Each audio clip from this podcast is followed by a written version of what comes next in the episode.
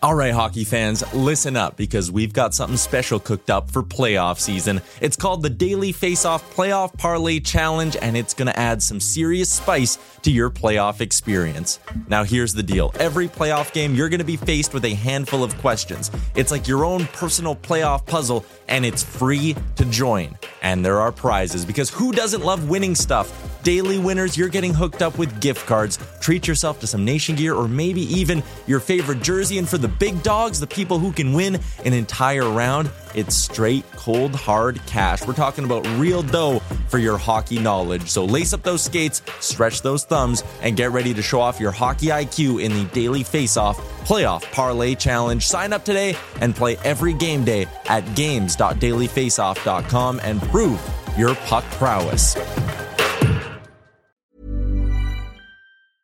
Hiring for your small business? If you're not looking for professionals on LinkedIn, you're looking in the wrong place. That's like looking for your car keys in a fish tank. LinkedIn helps you hire professionals you can't find anywhere else, even those who aren't actively searching for a new job but might be open to the perfect role. In a given month, over 70% of LinkedIn users don't even visit other leading job sites. So start looking in the right place. With LinkedIn, you can hire professionals like a professional. Post your free job on linkedin.com slash people today. Everyone knows therapy is great for solving problems, but getting therapy has its own problems too, like finding the right therapist, fitting into their schedule, and of course, the cost. Well, BetterHelp can solve those problems. It's totally online and built around your schedule. It's surprisingly affordable too. Connect with a credentialed therapist by phone, video, or online chat, all from the comfort of your home. Visit betterhelp.com to learn more and save 10% on your first month. That's BetterHelp, H E L P.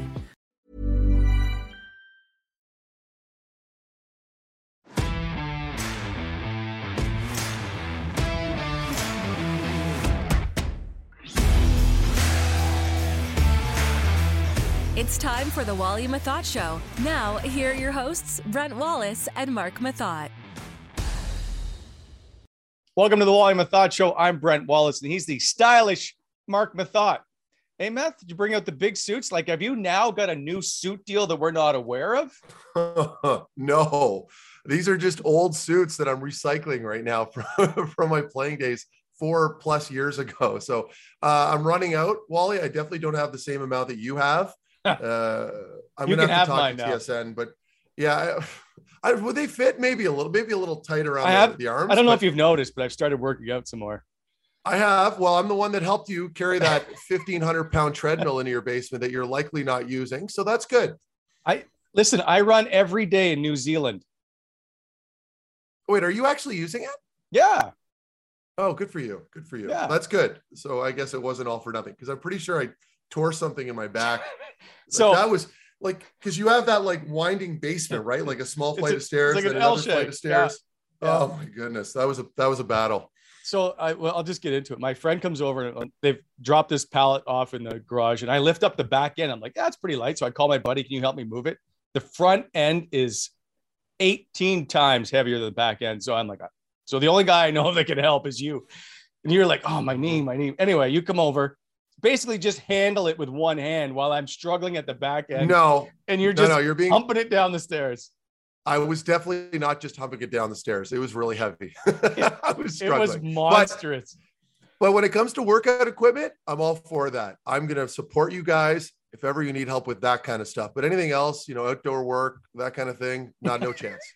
Okay, because yeah, I I do use it. Uh, I've used it a lot, and I also added a squat rack. Supposed to, let's be honest, it's for my kid, but I use it sometimes as well. I'd have to take the weights off Good. from what he uses, but yeah, I use it. um, today's show is brought to you by SportsInteraction.com. Go to SportsInteraction.com slash Wally Methot for the most live daily competitive odds. SportsInteraction.com is Canada's online casino and sports book. Uh, Meth, coming up in our show today, uh, we've got Mike Condon in the Whitewater chat. Uh, I know you played with him, uh, a fantastic guy. One of the things that's interesting about him is right now, while we did the interview before the Olympic team was announced, Devon Levi is at the Olympics and Mike Condon is the goalie coach at Northeastern where Devon plays. And so we're gonna have an interesting chat Nice. with him about playing with Devon and coaching him. So that's one of the cool things about uh, today's conversation with Mike Condon. Stick around for that. That is brought to you as always by Whitewater Beer. Go to shopwhitewater.ca and use the new coupon code, which is WAM Show. Get 15% off. Get some, uh, I guess High Tide is one of my favorites, right? And the Farmer's Daughter, uh, all of them. And you can pick them up and get a mix and match, all that kind of stuff. They do local delivery as well in the Ottawa area. Go to shopwhitewater.ca for that. Uh, we should get to the headlines because there's lots to talk about. I don't even know where to start, but I'm going to start with the Sens. And uh, there's a couple things recently that's happened. One is Nick Paul, as Frank Seravalli's reported, uh, he's turned down a three-year, three million dollar deal. I don't, I don't know that that's a bad deal. I guess it's the term that's the issue. He is the longest-serving senator. He's only played 209 games. However, he's just 26. At three million, would you pay him because Alex Formenton is an RFA and is going to have to get paid? Who gets more money, Alex Formenton or Nick Paul? Uh, I, well, was it three million? I, I, thought it was two. I thought that was three years at two million. So was did Frank report three? In fact, was that yeah. the actual dollar amount?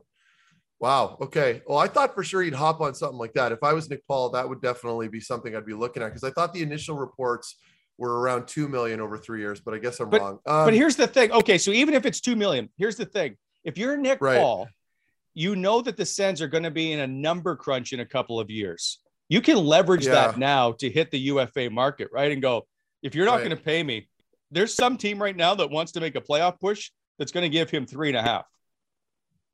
Yeah, I I think for me, uh, you look at Nick Paul before we get into Formenton. I think if you look you look at Nick Paul, he's a big guy. He skates very well. He's got some experience now playing overseas. We saw him play in, in different tournaments. He was very good at the World Championships.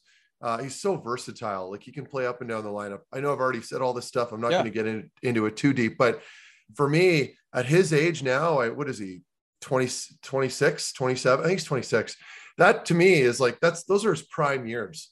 Right. So if you could lock him up even for four or five years to just sweeten the pot, I, I would do it because you're going to get longevity out of him. The team knows how well he takes care of himself. He's always at the top of the list.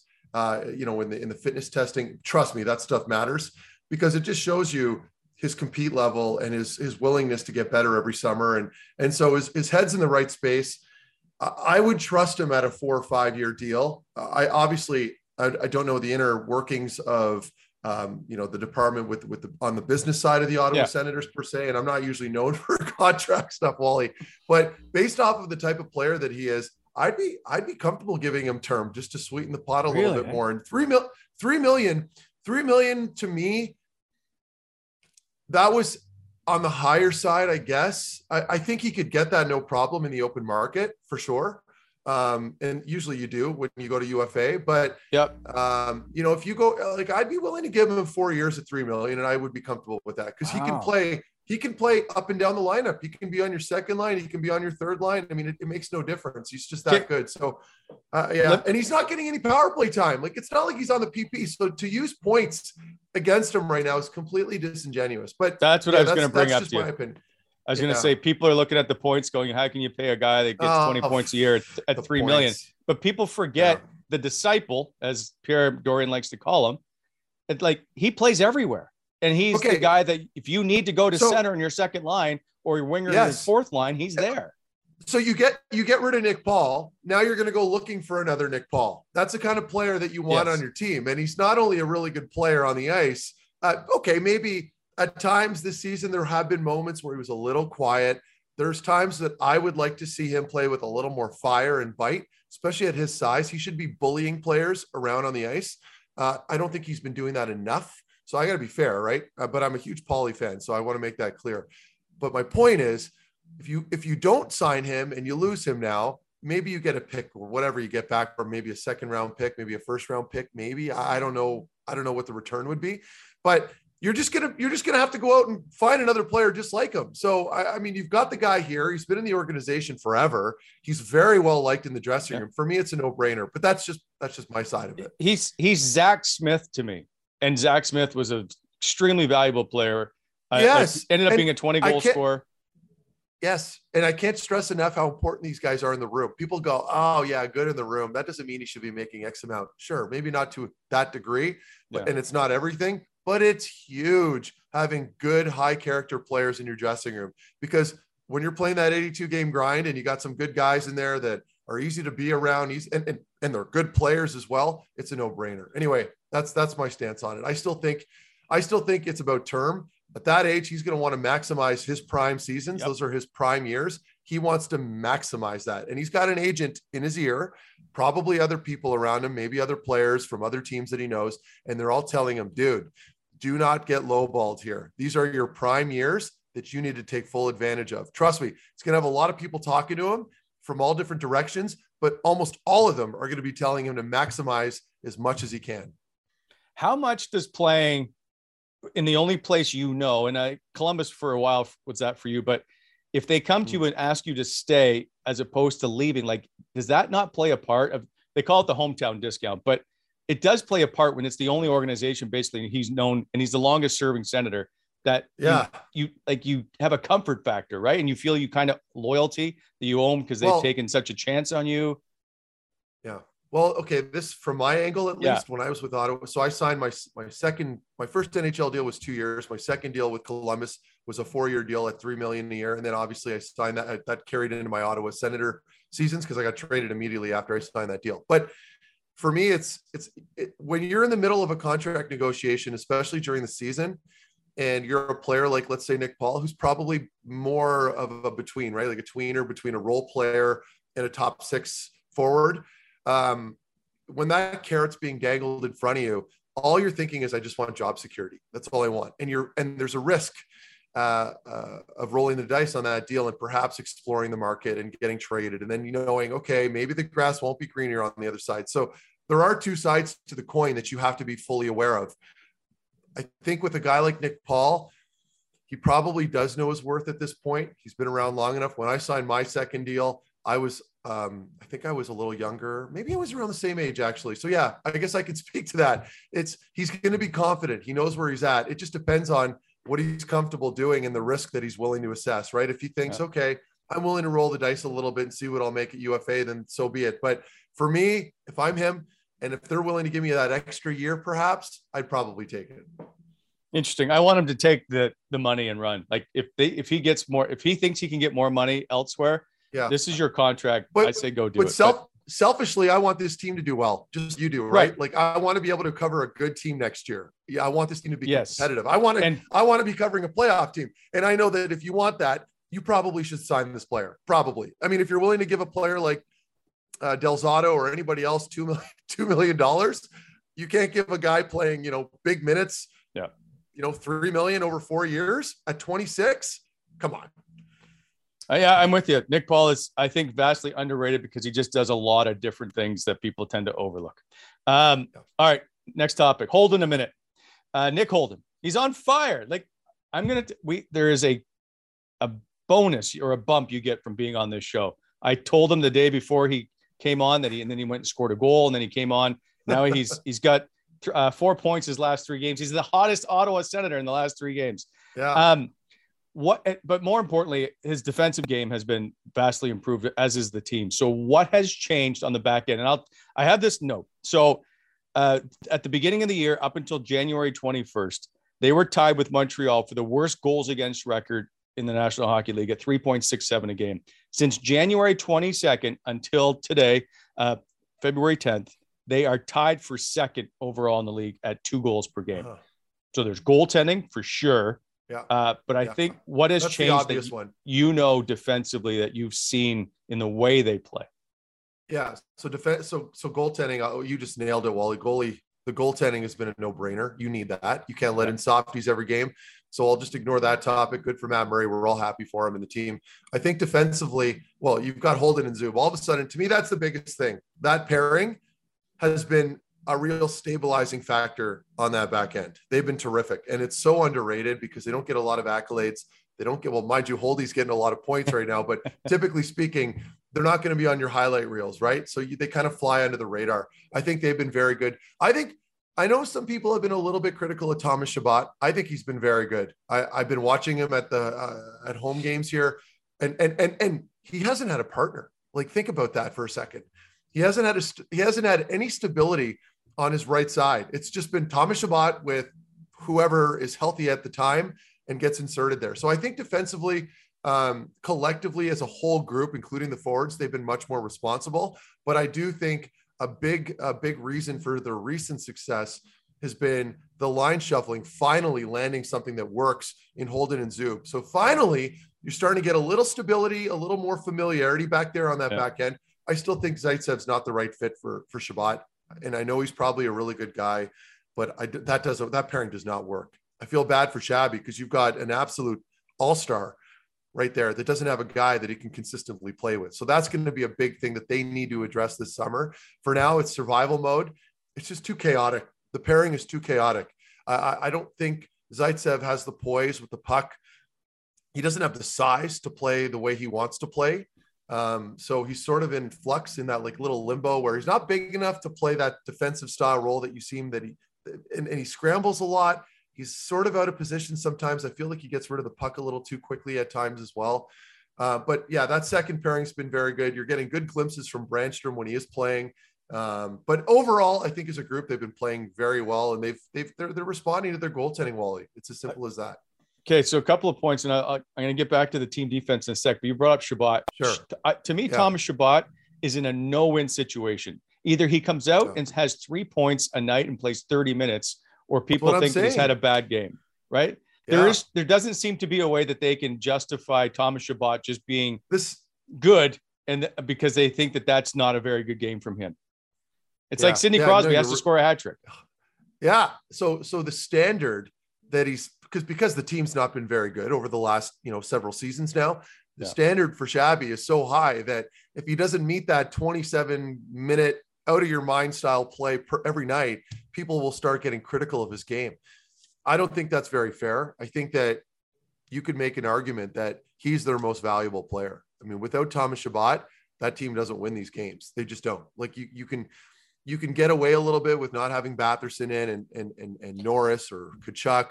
You can individually, if but but I mean, let's focus in on one single player on this team that you absolutely have not having in your lineup, and that's Thomas Chabot. He needs to be there. So he, I think, has been very good. They just need a little more stability. They need to find a partner for him, and they don't have All it right, right now. Uh, uh, but Chabot doesn't put up big power play numbers despite his power play opportunities. Which, would would you take surprising. him off the power play? No, I would not because his movement is very good up the ice. I think for me, and I'm not a power play guy, so you know, full disclosure, as everybody knows, my hands were cement.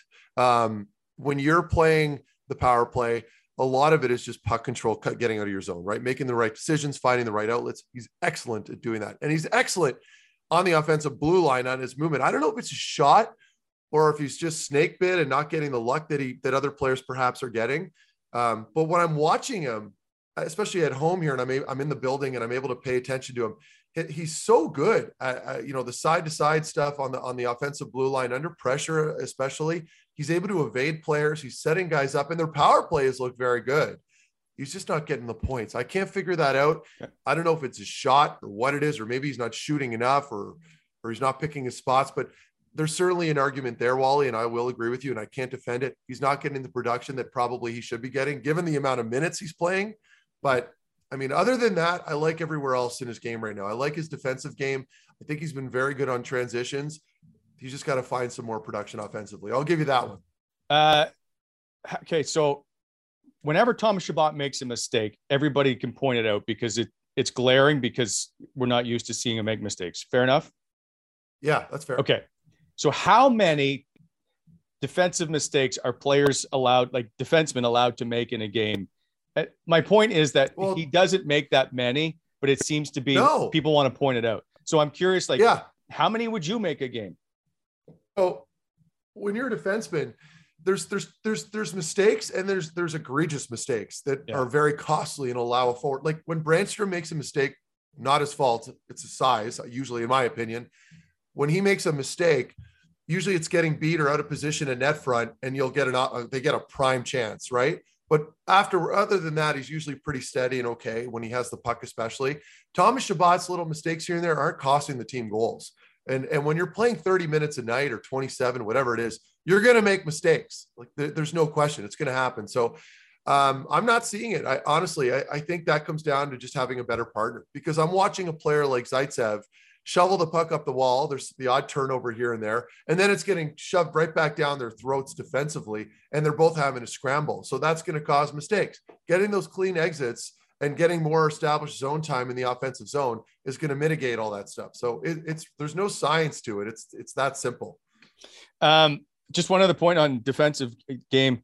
Uh, 12 times in the first 33 games this season, Ottawa allowed five goals or more. Uh, None, by the way, in the last nine. So yeah, goaltending. Uh, goaltending and penalty kill. And penalty kill is Nick Holden and, and Artem Zub, basically, because Holden's penalty kill time, if you see it, has astronomically increased of late. Um, so you got a tweet. Someone sent you a tweet yesterday, Matthew Lizotte. Uh, it said, uh, serious question. Are people like Chabot blessed at birth with crazy genetics, or do they work harder than the hardest working athletes in the world to get crazy cardio and VO2 max capacities. It just baffles me how in shape people like him are. Uh, what is your response to this? That's that's a player, first of all, that is incredibly efficient with his skating. I don't, I wouldn't say he's the most dynamic guy in his first few steps. Like I don't see, I don't see like you know, remember Erik Karlsson on a transition? He'd gone. just be gone. Like it was like boom, you know, like very explosive. Shabby does doesn't strike me as a very explosive player, but he's such a beautiful and efficient skater. And and so he's not wasting a ton of energy. He doesn't have to play a very heavy game. Um, right. you know, and when I say that, he's capable of it. I'm not saying he's soft, but he's not yeah, running yeah. around trying to lay guys out, right? So, so that helps. And he's been doing this for years, his entire career, including in junior, just playing big minutes. So that's carrying into his play now. And you you, you watch around the NHL. Sure, there are some players like Hedman and, and Darnell Nurse that are also playing big minutes on D, and they're big guys, but it's not the same style of play, and it's just different. And I think for me, when you look at a player like like Thomas Chabot, and, and he mentions you know the willingness to work harder than other players. Every player you're watching in the NHL and most pro sports are players, for the most part, from a young age that have put in work and made sacrifices that a lot of other people don't want to do. And that's just the, the reality. That's the difference between and this applies to a lot of things in life, I would assume. Yes. But I mean, I'm not a business guy. I can only talk about hockey, but doing the things unprompted. You know, like I was doing stuff when I was a kid. I was a six round draft pick at the OHL level. I wasn't a highly touted prospect. And I was leaving myself notes as a 14 year old above my bedroom door in the summer with, with regards to train. Like I was doing stuff that a lot of guys my age weren't doing. I wasn't going to parties during the uh, high school years, right? Like I was missing yep. out on a ton of stuff. And I made that conscious decision to do that because I had it in my mind that that's what I wanted to do. So that separated me from a lot of people. I was very competitive. I didn't need my mom and dad to push me. That's just what I did. So that's the difference between these elite players. And then you go that much further with the elite guys like Crosby, Sidney Crosby. He works, you heard some of the stories that the players have told about his competitive level in the summer, how he goes just as hard in the summer skates than he does in the, in the winter during the season, right? That's the difference. It's just what are you willing to sacrifice and give up to be that much better than somebody else? And a lot of people get uncomfortable with that idea and then you get the, the rare players and individuals that are willing to do it it's it's really it's that simple sidney crosby was the only player i ever wanted to actually see practice because he was so yeah. good in practice it was amazing habits. Yeah, he told man. it's ha- so Co- yeah. cody ceci got traded there and he said to ceci goes like how do you want your passes and he goes you just get them within five feet of me that's all you have to do like and to take watch him take stuff at full speed anywhere. He's he's amazing to watch play as a player. I, I will give you that. The uh, like look at yeah, like look at him, and then look at another player like Marchand skates with him too. I think in the yep. summer, right? Like you watch how competitive those guys are in games. Like look at like Marchand. I know a lot of people don't like him. watch him play. Watch him. Watch him practice. Like these guys go hard, and to do it for that long takes a special mind and i can i can appreciate it because i've been around both sort of personalities and almost all the elite players are just different. Like they're just they're obsessed with the game, and it, it could take a toll on you, but oftentimes leads to a lot of success too. Uh, I guess I'll just bring it up now. Brad Marchand got six games for his nonsense yeah. against Tristan Jarry and the Pittsburgh Penguins. Uh, there's a couple of things from that. One I want to get to you uh, about the play, but people are like, why yeah. didn't why didn't Brad Marchand hit Sidney Crosby or go after Crosby uh, because he hit Bergeron and put Bergeron out of the game? Well, one is because they skate together in the offseason, right? And you can see yeah. at the end of that, Crosby grabs, I think it's Brad from back, right? And Brad doesn't try to fight whatsoever with Crosby. One, I think it's a have respect. Two, respect for each other. I think Crosby could probably handle his own. Like that guy is as solid as they come. I, I just found it interesting that these two now, like, what's going through Crosby's mind? You just tried to punch my goalie, and you tried to spear him in the face. Like, just- do I have to do something? Do I just hold you? Like, Well, and their teammates, they're, they're Team Canada teammates. I need. I know you need another guy on the ice to do something about that. I, Yeah. I, I'm sorry. I, I I like to usually err to the side of like whatever. I downplay. Okay, you didn't want anything about Aaron Dell. So what do you want to see now with Tristan Jarry? like- I didn't want anything. No, I did. Well, no, I did want something. I just understood why it was such a difficult thing to, to respond to because it happened to be a goalie. Right. Uh, but but if a guy takes a punch at your goal, goalies are restricted in all their equipment, right? Like they're all they're all, you know. Tell that to Carey Price, gear. who drove his blocker into the back of Chris Kreider's Right. head or whatever it was twice. Yeah, and I'm not. Ex- I'm not. Ex- I hate it when goalies play tough. I hate it because they're not tough. They're not. Most of them, unless it's like Yeah. a Ron Hextall or uh, Billy Smith Billy or Smith. someone. But most most goalies aren't. So I mean, we'll just get that out of the way. But no, you know what? I watched the play. I loved it. So like the whole Marchand theatrical thing, the punch, like I, it made me laugh so hard. I loved it. You got this little, you got this little guy fly swatting the goalie in the face, and then he goes up like slap shot style and takes a swipe at him with his stick. Yeah. I know it's unpopular. I know a lot of people don't like that stuff in the game. I love it because it's entertaining. Like I think it's funny, and no one got seriously hurt on the play. So you know, it everyone was okay. So we don't have to get all crazy here and and attack anybody for having a deferring opinion. I think it was entertain, pure entertainment. I enjoyed it. Yes, I would like to have seen a response.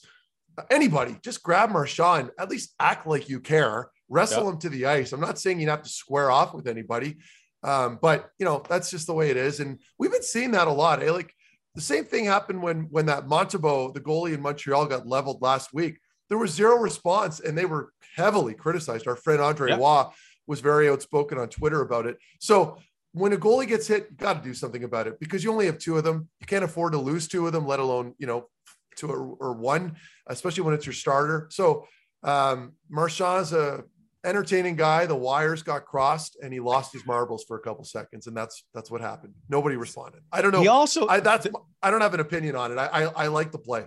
he also took the puck at the end of the game. I just don't I get, saw that. right? So he's he's so annoying. He just wants someone to react to it. I love he just, it. Right?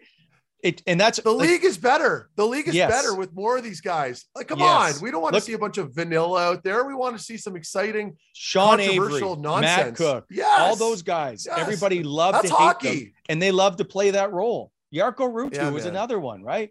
So Yes. I, I Get don't. the rats in there. Bring back the rats. Kenny Linseman, where are you? Um, but the issue is, is six games enough, or is like if they gave Jason. Spezza six games for the kneeing, Too much. is this? much. But he's a repeat offender.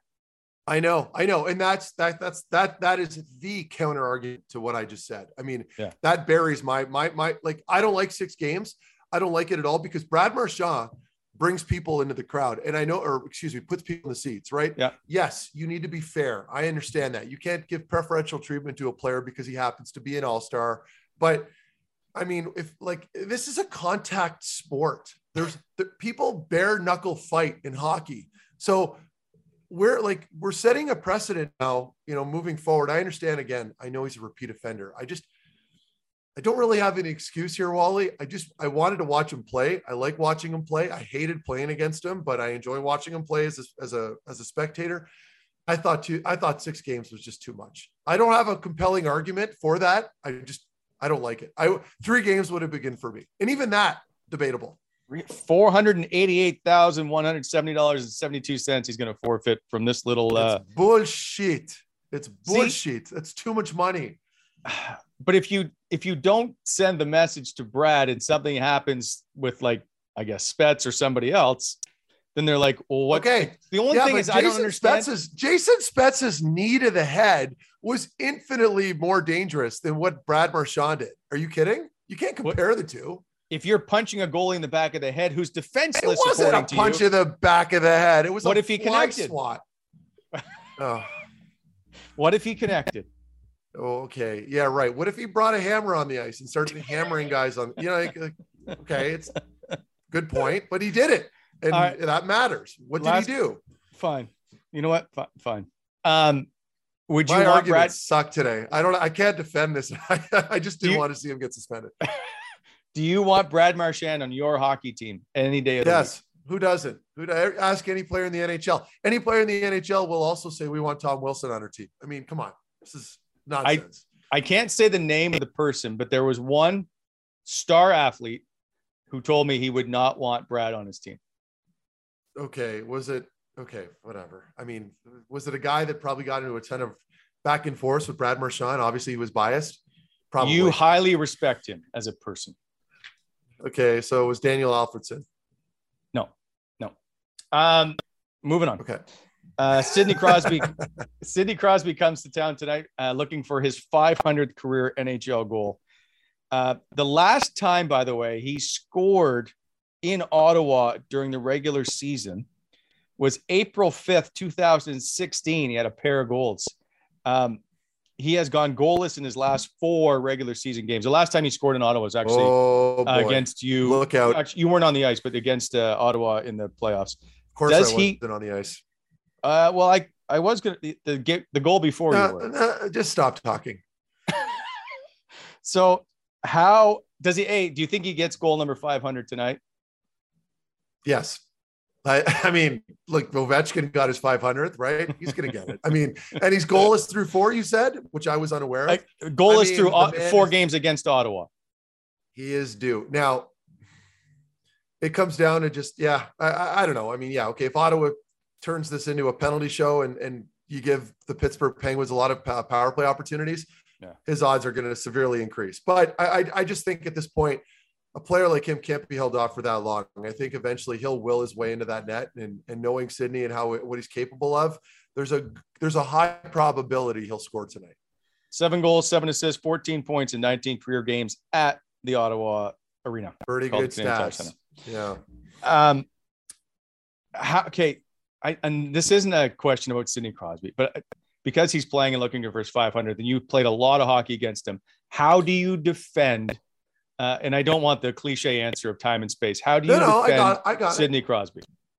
it's it's time and space. No, I'm kidding. It's you know what with with Sid, it's it's skating. Um, he's such a strong skater, so you need to be positionally sound and keep up with him. So when he's in the corner and he's doing his little cutbacks and he's looking for guys, when he when he comes out of those cutbacks and those reverse plays he does, um, his head's up the whole time. So as he's turning, he's finding players. Remember that little remember that back and forth years back with Jason Spezza, the highlight reel uh, that led to a goal. He goes to Letang, he goes to Letang, Letang, and anyway, that's a prime example where Jason actually played that very well. Like that, that it's an unfortunate clip because yeah, I get it. Like it's dramatic looking. Sid's got the puck the whole time, but Spezza's not giving him anything, right?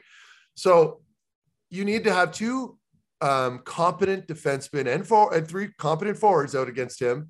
That and obviously you can't have your whole game plan focused on Sidney Crosby because then it opens up the play for other good, good players like Guentzel, Rust, and, and Malkin, etc. So for me with Sidney, it's just be between him and the net. Make sure that you're you're trying to get good sticks in the lane, so you're preventing him from making those nice little pop plays that he's very good at doing, and you try to play him as physical as you can. Give him give it to him. You know, give him the odd little cross check on the back, very subtle. Get in his head a little bit if you can. It's hard to do it, but he's the kind of guy that you know you you won't necessarily push out of the game because he thrives. He's very competitive, but you can you can make life difficult for him. You could try to frustrate him a little bit. So play him hard. Get our get Zub out there, just like McDavid. Same game plan. Get Zub and Holden out there against him all night. Make sure that they're between him and the net. He's going to get chances, Wally. Good players always do. It doesn't matter what you do, but you try to eliminate eliminate the, the, the glaring second and third opportunities around the net. You do that, you'll give yourself a good chance. Obviously, he's very smart, and that's how he's been able to play for so long. But Mhm. is his strength a lot of times, like his lower body strength, something that people forget about? When you see him Yeah. play, you can see how strong he is lower body wise. Well, his legs are like tree trunks. Yeah. Like I've seen him and I played with him. I didn't play with him, but when we were at the Olympic camp together in Calgary, um, I got a chance to meet him and talk to him lots. And we were always doing workouts together. And you could see how he was built, It- just like a truck. Uh, his legs from top to bottom, like it almost looks odd. That's how large they are. So um, it explains where he gets a lot of his power from.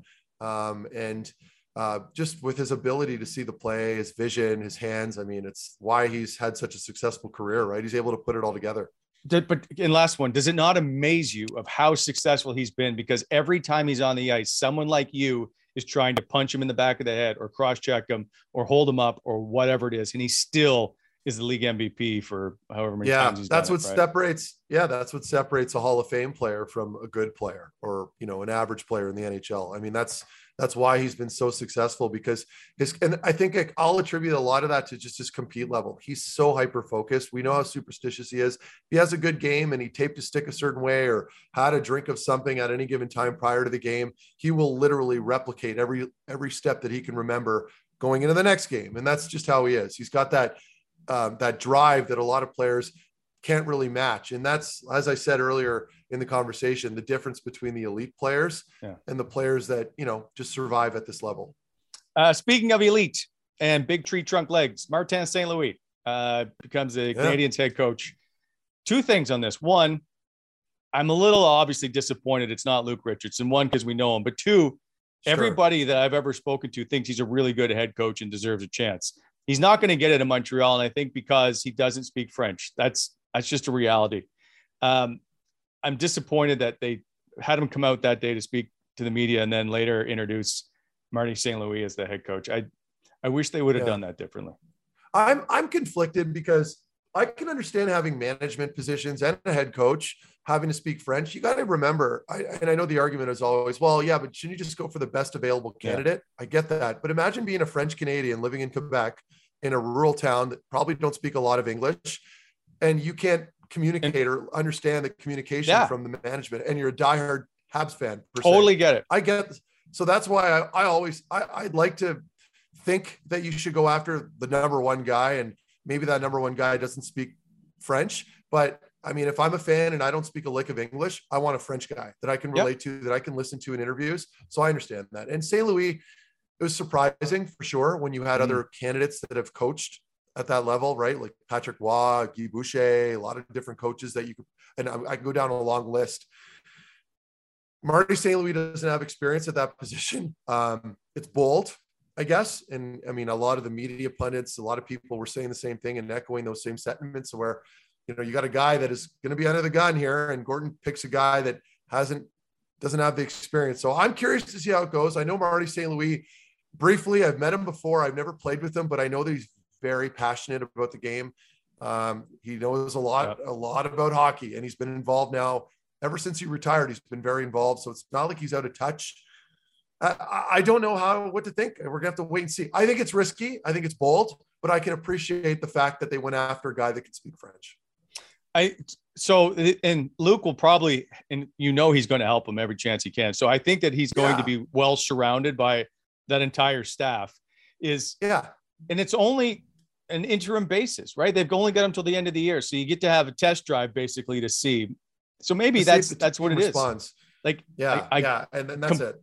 And we've all, and you know what people are doing all the time, and maybe just because everybody's trying to latch onto the same thing, and that is let's do bold and let's do different and let's try to change things. Well, you get it. Yeah. So now if it doesn't work, people are like, why did you do that? You hired this guy that didn't have any Well, they experience. have nothing to lose. The, the beauty of this is that, and, and I think that's kind of parroting off of what you just said, Wally. Yeah. They have nothing to lose, right? Like they're playing, they're playing fantastically horrible. Like I can't. Like it almost looks like they're throwing games, right? Like it's it's been that bad, really. It has been. If anybody's been paying attention to the Habs, they are god awful. So. I mean, you could make an argument that you should bring in a guy that you could that know you know has experience, gets used to the group right now, and then can make some competent decisions in the summer. But maybe St. Louis works out very well here. I mean, you get a fresh look from a passionate guy that knows the game, that has played the game, that will win over the players' respect immediately. Uh, do, but but in fairness to Ducharme, he's got a great track record. Like he's Yep. he like if you look at his if you look at his his track record over his coaching career, I mean, he's no slouch either. So I find this all interesting. I can understand him getting canned at this point because the team just very clearly was tuning him out. I mean, it, it showed on the ice. So we'll have to wait and see. I, I'm curious to see how it plays out with Marty because I, I think it's, I don't think you can go wrong. I think that you're going to get a guy now that the players will have a deep amount of respect for. So it can only work out, I think, in the short term. but I worry about the long term and the lack of experience that he brings. That's the Yep. only criticism that I can bring. I agree. I agree. You, know what? Like Yeah. we're talking about an historically bad Montreal Canadiens team, arguably the worst that's ever been on. Could you? The one thing that saved them right now, I think, is COVID. Because could you imagine if that building was full on a nightly Oh, basis? The How- Boo Birds. Oh, Wow. It would be relentless. I know, I know. I'm with you. Uh, I'm. I don't envy that position. So they are kind of fortunate in that in that Oh. sense. But at some point, we might see things open up here before the end of the season, and the fans will start going in. So let's just hope, you know, we don't see the jersey throwing on the ice. I hate Yeah. it when they do that. So Yeah. we'll see. Anyway, Um, great stuff today, as always. And speaking of great stuff, coming up uh, soon, we got uh, the Mike Condon interview. Uh, fantastic. Dives into lots of different things. So stick around for that. Uh, the Wally and Methot Show headlines brought to you by BEI, Bonnechere Excavating Inc. BEI specializes in excavation, grading, drainage projects, also equipment rentals, aggregate, and topsoil sales. Visit BonnechereExcavating.com. BEI, helping to shape the Ottawa Valley.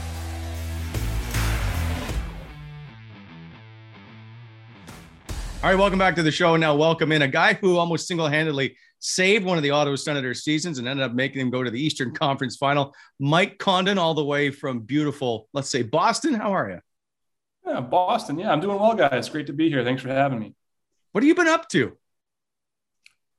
Uh, oh, geez. Um, I've been on the rehab train for quite a while now. It's been uh, it's been going a little bit longer than I would like, but uh, when you when you play uh, you know hawk goalie for for 20 years and you got these terrible Irish genetics, um, it takes some time to to clean all that up after a while. So I've been on the rehab train, been um, working at Northeastern uh, as a volunteer goalie coach for uh, as my first year here, and um, yeah, just doing uh, doing all the things that I you know wanted to do that I couldn't do when I was playing. So got engaged, got a baby coming in June, Wow. bought a nice. house, and I got two rescue dogs now. So um, the, the plate the plate's pretty full now. So you're a family man now. Family man. I always, always, always wanted it. I couldn't when I was playing. I I was so focused on myself, and I didn't really have any.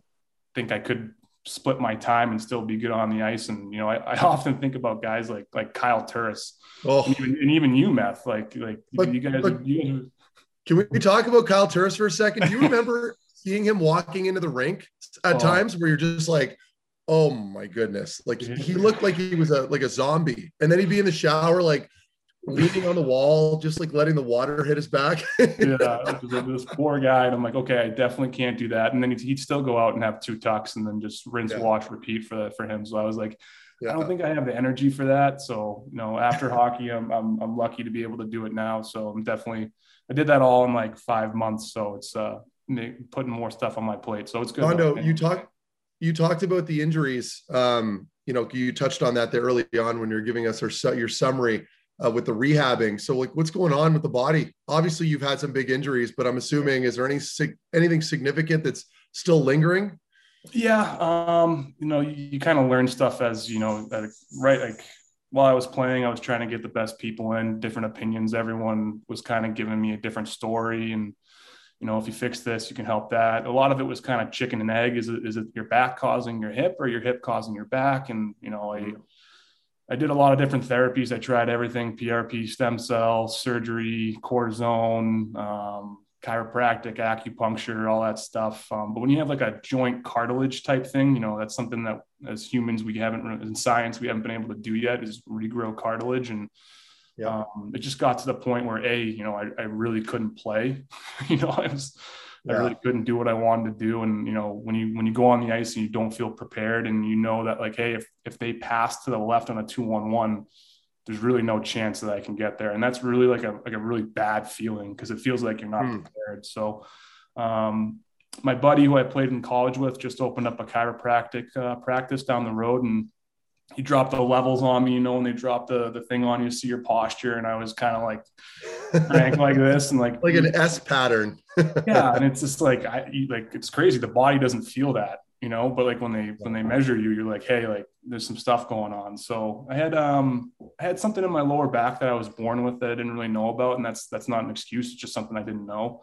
Mhm. Um, and then obviously had hip surgeries in college and, you know, I played 10 years after that, eight years after that. So a lot of guys get that hip surgery as goalies and they, they never really play again. So, I'm not complaining. I'm not trying to elicit any uh, empathy or remorse or anything, but uh, it's been a it's it's been a lot, and just trying to get back in alignment, get my hip fitting. The problem is my hip doesn't fit properly in its socket anymore, so it, it grinds in the wrong spots. And yep, um, putting your socks on isn't fun. But um, you know, if I if I could do it again, I would. So I'm, I'm not complaining. It's just it's just part of the game, and doing that rehab train. Yeah, that's it's it's relentless, and I, and I, I wanted to talk about that because I obviously I'm aware of, of, some of your injuries, and I've read some of the really good articles that the particularly the athletic one, and you talked about your injuries, and you mentioned cartilage.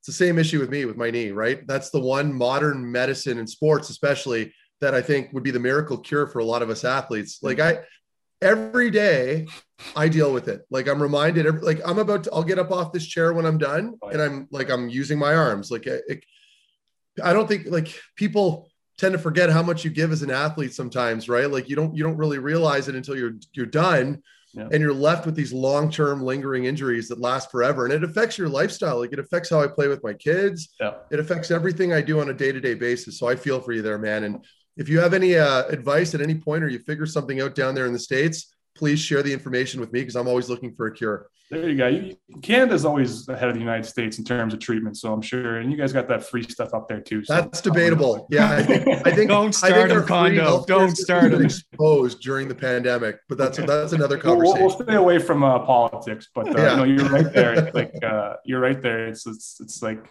emotionally it's tough because it zaps so much of your energy because like you just yeah. want to focus on what you have to do and it's just constantly talking to you reminding you and yeah. it's good though because when you wake up in the morning you can tell what the weather already is before oh, you oh that is so true like, it's like oh it's snowing today and they're like what yeah oh. well it, but you you said you say that it's true it, like it affects your mood right like oh, yeah. yeah. everything everything you do i mean it's like you're always constantly reminded by it so yeah anyway i don't want to beat the beat this dead horse down with the injuries for too long here, but I feel for you there, man. And like I said, if you figure anything out with regards to cartilage, please share it with me. Anyway, we can. I'm, on, I'm on the chiropractic train, man. I go I go every single day. Every single day, it's like ten minutes hey, down the road.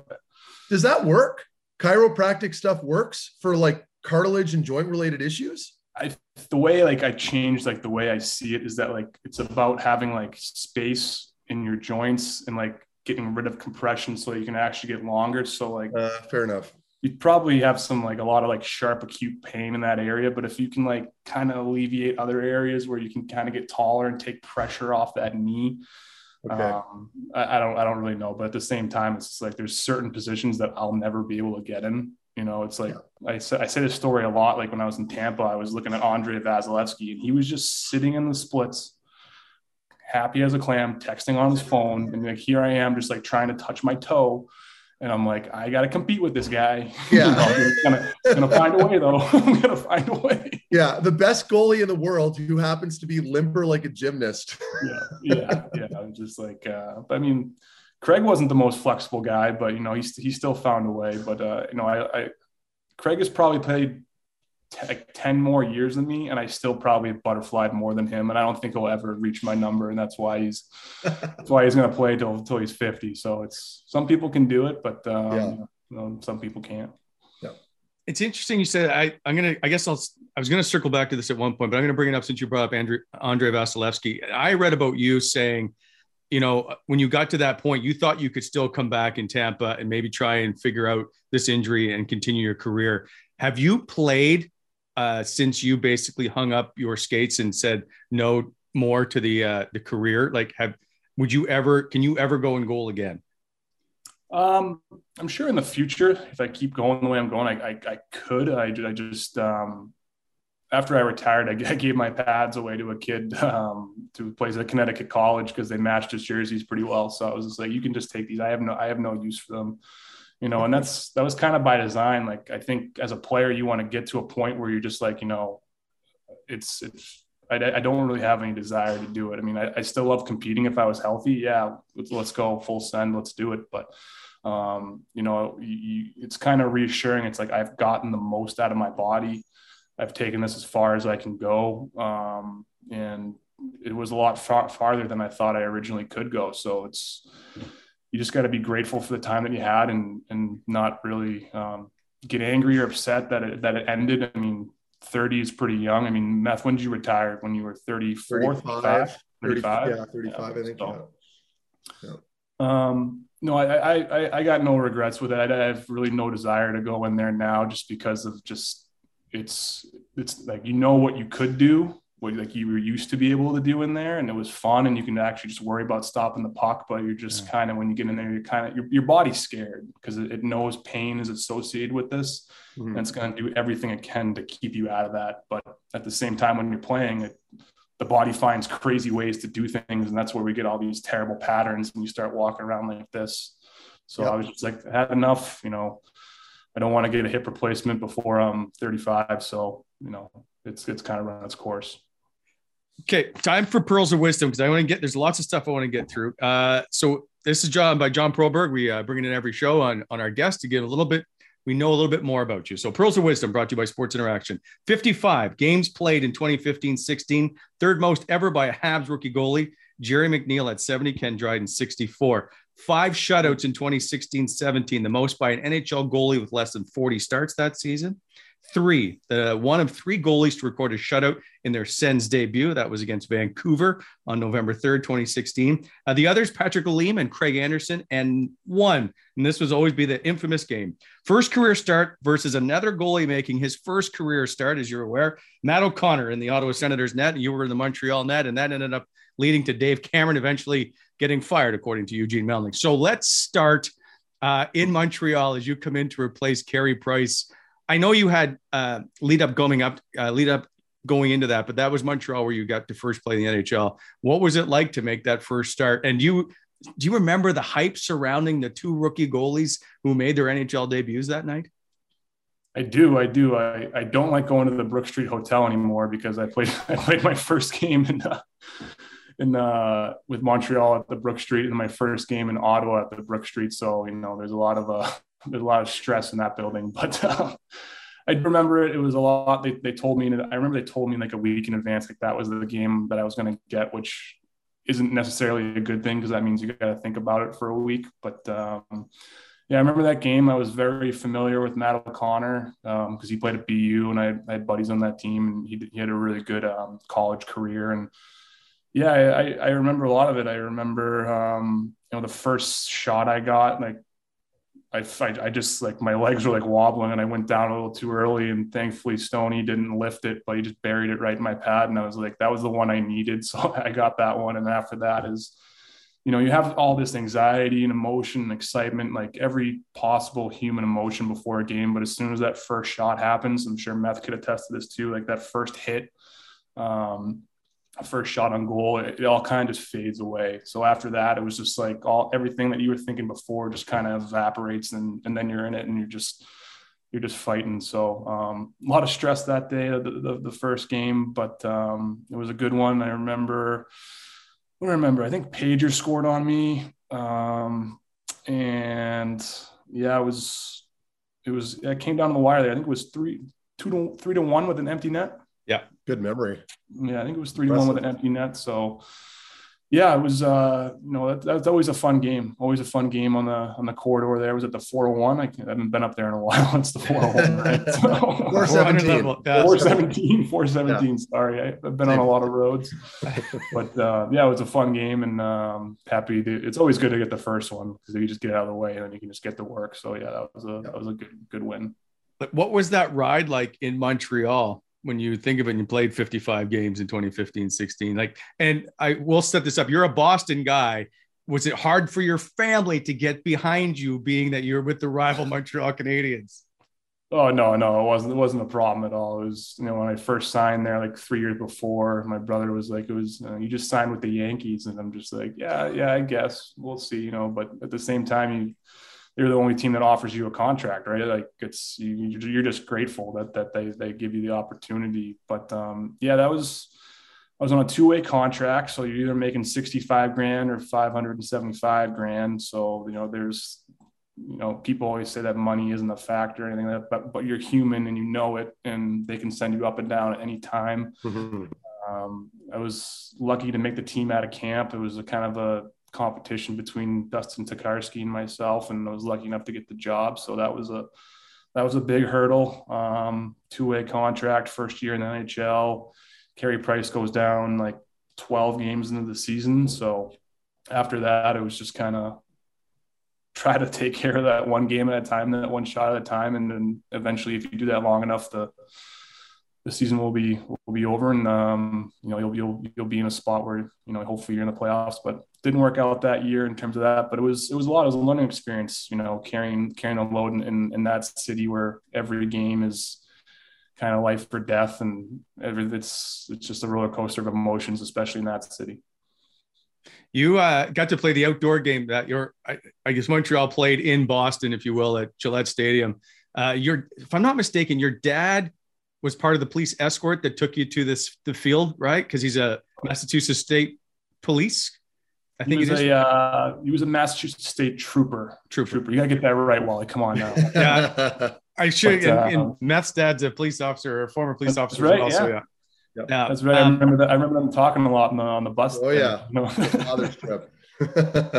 they uh, is what was that? I guess that day like for you to to have that game. Oh, it was it was awesome, especially the skate beforehand. You know, a bunch of a lot of state troopers were there. They came on the ice, and it was always kind of been like uh, it's where I got a lot of my I think my my work ethic and my character was from from guys like that, meeting them and the things that they do, and um, it really puts things in perspective. I mean, someone asked me one time, it's like, what's it, what's it like, you know, dealing with the pressure of being a NHL goalie? And I was like, well, my dad's has worked as an undercover drug dealer, violent fugitive apprehension, all this stuff where you can get shot at any time, anytime you pull someone over, even if you're working the road. And my brother, you know, drives 800 foot ships in and out of ports. And there's a lot of fatalities in that too. So I'm like, my dad and my brother do a lot more pressure filled dangerous things than myself so this is kind of i mean you can get hurt playing hockey but it's a lot less dangerous but um, yeah it was it was a, it was a fun it was a fun day and um, you know the one thing i was just worried about is if he knew where he was going because to get into the stadium, you got to take some like crazy route. So before like he's we're leading the buses in, I'm just like, hey, you know where you're going, right? Just like looks at him. He's like, yeah, I know. okay, all right, just making sure. So we showed up on time. There were no issues. Um, you know, I, I, grew up probably 10 minutes from there. So it was a lot of friends. Um, it was just uh, pretty cool wearing a Montreal jersey and having that place go pretty quiet. Uh, that's pretty neat. Um, okay, but then you end up on waivers and be selected by Pittsburgh. Uh, how did that go down? Yeah, um, well, they signed Al Montoya in the summer, so kind of my spidey senses went up there a little bit, and I'm like, this doesn't really, you know, add up you know, maybe they're making a change. Who knows? Can't really control anything about that. I thought I'd, I thought I did a pretty good job um, mm-hmm. in that time, but um, it's not really, you know, up to you. They put me on waivers. Um, Pittsburgh was the last waiver claim because they won the Stanley Cup the year before, and Matt Murray broke his thumb in the World Cup of Hockey. So if Matt Murray didn't break his thumb, then I would have been in St. John's, Newfoundland, uh, playing for the it was the St. John's Ice Caps. Oh, so Winnipeg. It was no, it was Montreal. Montreal was there for like two years oh. before they went to Laval. Um, right. And so I was like, if, if, that didn't happen, I mean, I'm sure it happens. I mean, Meth can attest to this too. So many things have to go right. So many little things that like can really set you up and give you an opportunity. So many little things have to go right, and that was kind of one of them. Um, yeah, Matt Murray broke his broke his thumb and they needed a guy to come in and kind of fill his role till he got healthy and uh, didn't really play much only played one period 20 minutes no goals eight saves so um, you can put me in the rafters in pittsburgh whenever they want but uh, it, was, it was it was cool being around i mean i was always kind of so starstruck you know like growing up watching these guys and actually being in a room with sidney crosby malkin um, you know, you finally get to meet them. It's pretty cool. So it was it was cool to see how they do things, and it was it was kind of rough on the on the banner night though because they were lifting the banner the first game, and they're like, I was wearing number one, and they're like, you're going out first. I'm like, I'm not going. I'm not, I'm not like, like, and I was the only guy on the roster that wasn't on the roster before. So the whole Consol and or PPG paints, whatever it's called now, like everyone was going nuts. The lights are going, and they're like, uh, "Your Pittsburgh Penguins number one, Mike Condon," and then everyone's like, "Oh yeah, whatever." And then you get a little bit of that imposter syndrome. Yeah, yeah. I, like, I don't want to go, and then like, and then the announcer's like, "And now for your Stanley Cup champion." and like, I if you look at the photos, I'm like 50 yards away from them when they're like lifting the banner and stuff. I'm like, I want no part of this. I didn't do anything to help you guys. I'm just gonna go over here. But um, yeah, there's some some funny stories being a, being part of the Penguins there. Did you get like a Crosby autograph stick or anything? Did you even have time to any of that stuff to happen? You can't do that, Wally. You can't. You can't be. Out, you can't be asking for that. You know, you, your peers, your colleagues. You know, you got to kind of play it cool at first. You know, so okay. Uh, I'm going to bring was, up a was, Craig Anderson asked for Auston Matthews stick the night he scored four goals against him. I think you can do anything after that that's kind of weird, Craig. I wouldn't I wouldn't have done that. you know, I would have been a little I would have been a little ticked off. I wouldn't have go, gone and met him, but I guess it's part of hockey history. I sometimes you got to tip your cap, but um, yeah, I was I, I didn't really operate like that. I was kind of you know keep your mouth shut, speak when spoken to type guy because you know when you have that mentality of like you're undrafted and you're on two-way contracts, you know, you, you just you just don't want to rock the boat. You want to be a professional, and um, you know, he, absolutely, if I asked, he would have done it, but um, just wanted to act like a, a colleague and not a fan. Uh, then you end up being traded to Ottawa. Did you, did you have any inclination that that was on its way? I mean, Matt Murray would obviously have been coming back, but did you see Ottawa as a target? No no idea. We were in anaheim on the west coast. I was at pregame skate. It was like 10 30 a.m and then um, uh, mr rutherford it's bill rutherford right? Bill? Jim. Is that his first name? Jim. Oh, i knew it. Uh, jim rutherford uh, came up to me and uh, he's like uh, good news bad news is you're you're playing tomorrow night but you're not playing for us. And i'm like okay. And he's like kept on like giving me these clues like i was supposed to figure it out. He's like you're playing he's like, you're playing Vancouver. And I'm like, okay. And he's, I'm like, in Vancouver? He's like, no, in Ottawa. And I'm like, okay, so I'm going to Ottawa. He's like, yeah. And I'm like, well, it's 11 o'clock now. The game's tomorrow night at seven. I had to like go back to the hotel, which is like two hours, get to a one o'clock flight and from LAX to Toronto. That's six hours. I got into Toronto at like 11:45 p.m. and uh, with the time change, then a little connector from Toronto to Ottawa, which was late. And I ended up getting in the hotel at like four in the morning. And then oh. Pierre, Pierre Groulx picked me up at seven. And then uh, we played we played Vancouver that night, and it was just it was one of those games where you just like uh, everything's kind of against you in terms of energy, feeling good, and you just kind of got to crack your knuckles and be like, all right, got to go out there and kind of blacked out and got a one nothing win. So that was that was a long that was a long uh, 36 hours, you could say. I can't I can't imagine playing on three hours of sleep, and especially in your NH or in your debut with a new team. Like, uh, did you get a pregame nap?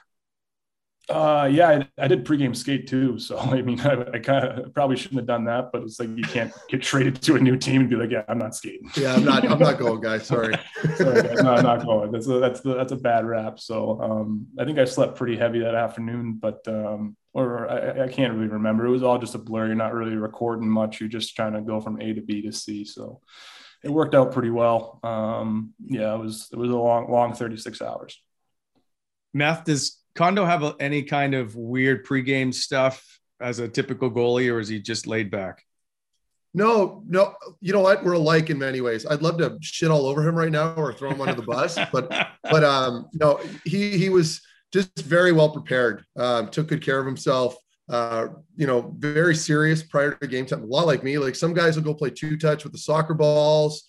Some guys are having a coffee, doing the coffee warm up, maybe some static stretching. Condo and I were doing full activations. We're oh, in a yeah. full sweat before pregame warmups, and that's how we approached it. Mm-hmm. So um, I, you know, we were sitting down with a guy like Dion or another player that I probably have a little more dirt, but I can relate to Condo, so it's it's hard to it's hard to crap on him for that. Yeah, you got to you got to keep moving. If you're just sitting there, like I would just start thinking, and I was just like, Same. I can't I can't be thinking. I got to keep moving, and that was kind of tough too because you kind of become a slave to your routine, and all of a sudden, like you have a good game and you did one thing different. Now you got to add that in, and before you know it, you're at the rink three hours for a game, and just burning so much energy. That was one thing I was like, how do I like burn less energy before games? Because like you got pregame skate and then you're running around and then you got kids and it's got to take care of that. Then you got to get your meal in at the right time. If you don't get your meal in at the right time, you're not going to sleep well. And if you don't sleep Yes. well, and it's all of a sudden it spirals. And it was just, um, Yeah.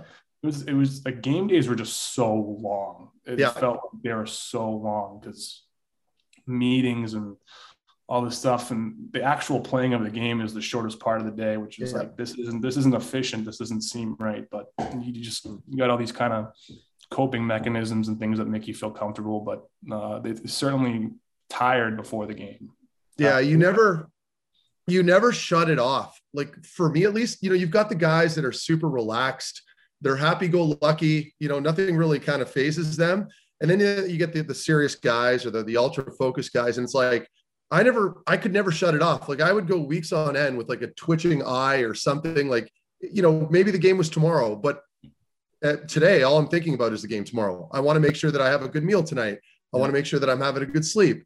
Um, you know, maybe there's a hiccup tomorrow during the pregame meal that delays my pregame meal so that I, you know, like Yeah. all these little things that create these. And I know Wally, you're kind of A type too, so you can relate to this. But a like condo, like much. it's like any little hiccup and like Oh. it really mess with your head. And I hated that I was that way, but it's just, just it's just the way I was wired. See, Yeah, I spent a lot of money trying to talk to therapists, trying to change that. And they're like, well, you can't really change it. You're just better off accepting it. I'm like, I can't Yeah. accept that. You know, like, so it's just like, just like, I'm on the same page. It was just like one little thing, like, you know, I got to be back in my apartment at one and eating at 115, you know, sleeping by two. And then if, if that nap doesn't go well, then all of a sudden, like you get angry because you can't fall asleep Yeah. that's not helping you fall asleep anyway. So it's just like, and you're tired and you're on a plane and you're in a different time zone. Your body doesn't even know where it is. And it's just, it's a lot that people don't really see. And I think that's with, with everything, but um, playing That's hockey is definitely like an, it's definitely like an iceberg for sure. You only see, you know, 10% Yeah. of it. because i was good the same. analogy. Like nobody cares like what I really went through either. But I was the same as you. Like had to have my pregame stories done by a certain time, and then back home, and then Yeah. if I got a nap in, then back to the rink at four, four fifteen. Like all that stuff. Even when we ate dinner, was down to a time. So uh, and if it didn't, it would throw you off a little. And and it's interesting of how much a few minutes can just mess with your mind a lot until you can try and sort and go, okay, the world's not coming to an end. Let's just keep going here. Yeah. Um, and it's easy to say, it's easy to Yeah. say that though, right? I know, but once you're in it, yeah. like Kondo talked about that a little bit in that athletic article, I think too, where it's like, you know, you're you're in the moment and you know that's all you're thinking about. You're always so hyper focused on those on that one goal. And nobody gives a shit. Nobody cares that you had a bad morning or that you didn't Sure. nap. Like for a fan, they didn't even care if like you could have an injury report that was out that oh Kondo's got a bit of a bad back. Once the game starts, nobody's paying attention to that anymore. They're just, what are you doing for me right now on the ice? That's all they care about. So it's it, that gets challenging for players, right? And even for you, Wally, doing live Well- TV all the time. It's like you just got to show up and do the job. Nobody cares about the prep.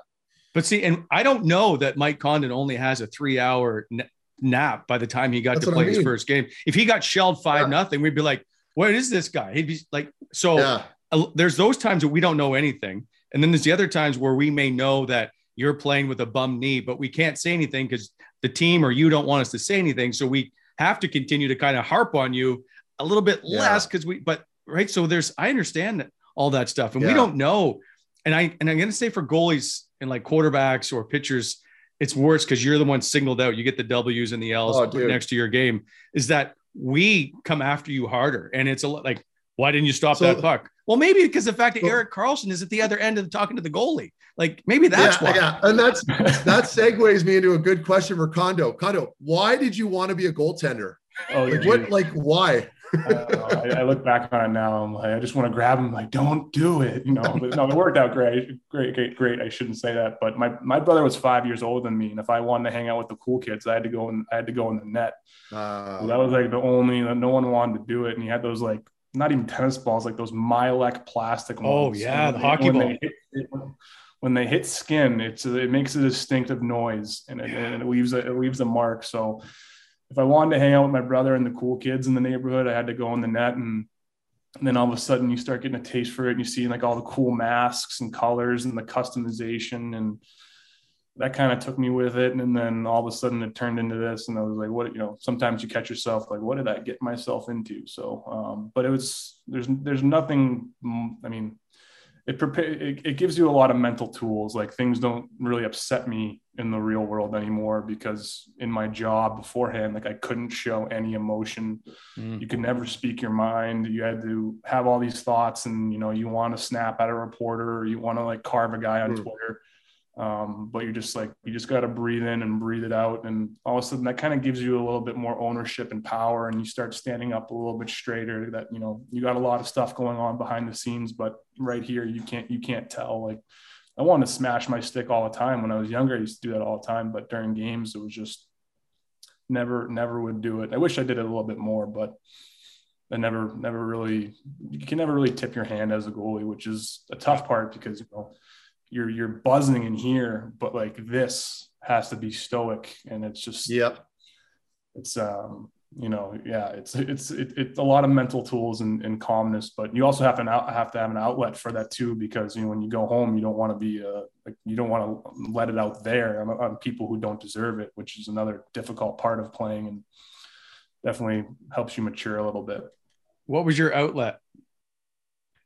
Uh, my outlet, uh, I would walk a lot. it's, it's, it's, nice when you got a nice jacket, you got a nice jacket, some good boots, and it's like a snowy night in Ottawa and it's wicked cold, and you go for like a nice 40 minute walk around the neighborhood and you come back and you know your body kind of forgets like what it was thinking about because you're so cold and you know you're trying to survive and you're focused on your one thing. But I, I would go for I'd walk a lot. I I tried to. I was playing video games a lot, but that's not good either because you're sitting there and um, you know just like in your and video games are very mentally like taxing. Like you know your heart rate gets up, and that's not what you want to do. You want to go and you want to go and relax. But I uh, I think I went to the Canadian War Museum in Ottawa like five mm. times.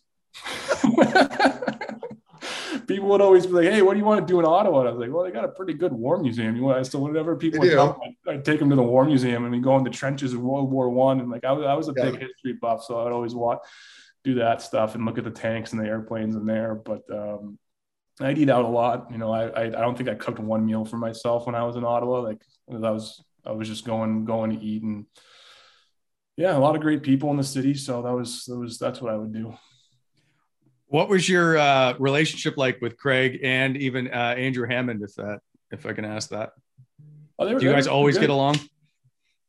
Yeah, I, I, I like to look back at pretty much all of my goalie relationships, minus like growing up when you were in like travel teams or AAA. There was some rough, there were some weird ones in AAA, but all my goalie relationships um, were very good, very professional, and um, I kind of took pride in that too because if you got a bad goalie relationship, it's it's the it's I think it's like one of the worst feelings that you can have knowing that you know the guy over there doesn't want you to do well.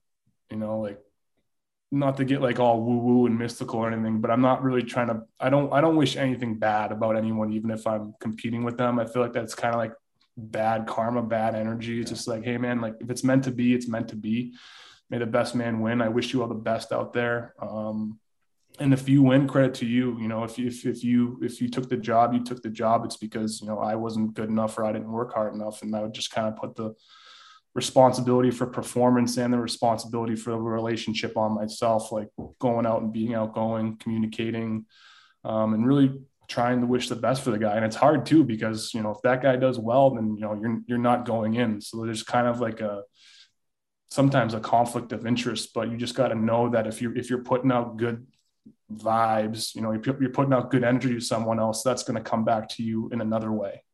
Mm-hmm. You played 27 straight games when you got to Ottawa. Andrew Hammond got hurt. Uh, they traded for you with a fifth round pick to Pittsburgh. They brought you in. I don't think you foresaw 27 straight games. Craig Anderson had left to obviously be with Nicole, who was battling through cancer. Uh, what is that stretch like for a goaltender in the National Hockey League to play 27 straight games? Uh, it's tiring, um, but at the same time, too, you just get in like this groove.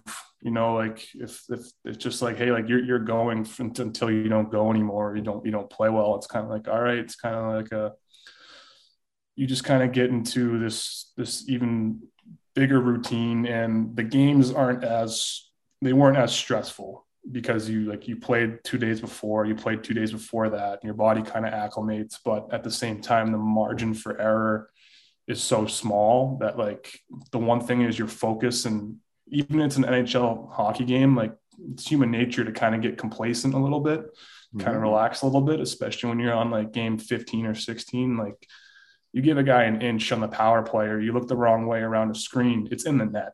You know, that, that that's just how fast it is. You try to be cute and you know, not, you know, respect a guy in the post. you know, guys can score from anywhere and the puck's moving so fast. So um just knowing that and just trying to have focus, I, I would just play five minute games. I would like start the period. I'd be like, okay, it's it's at 20 right now. I got to have the best focus till it's 15 minutes. After 15 minutes, there'll be a TV timeout. I'll get a water, and then I'm going to challenge myself from 15 minutes to 10 minutes to have even more focus. And you just kind of like block it off in the little, you know, I guess that's what compartmentalizing is. I always struggle with that word, but compartmentalizing, you know, you just you can play a five minute game. And once you start doing that, you start rolling, like, you know, get through the first, you know, you got to have a good start, get through the first. Once you get through the first, you know, you'll handle it. And you just keep like pushing these things down the road and just handling what's in front of you at the moment. So those five minute games, and that's kind of a lot what I tell these guys too. Like when you start thinking or, you know, you're not having the best period or the best game and you got some stuff going on off the ice, it's like, just play five minutes. Can you have like laser like focus for five minutes? I think we could do that. I think mm. we can do that. So that makes it a uh, little bit easier. I know you're a Princeton grad, but we don't like to use big words on the show. So if you cannot use we compartmentalize again, yeah, compartmentalize. Um, who was who helped your career more, Marc Methot or Erik Karlsson? One played defense and one didn't. I mean, it's it's like yin, yin, and yang, right? You know, you got the bad right. within the good and the good within the bad, right? You know, you need a Carl and you need a Meth. You need to like whenever Meth was on the ice, your your heart rate kind of went down like ten beats because you knew you know he wasn't going to make a mistake. You know he was going to block the shot. You know he was going to stick up for you, and he was going to do that every night, no matter what. And that's so important, especially in a defensive corps. And then you have another guy where it's just like, okay, if Carl has the the, the, the puck on his stick, like there's a little bit more risk, but that risk he's going to go down the ice or he's going to sauce one, two zones and Mike Hoffman.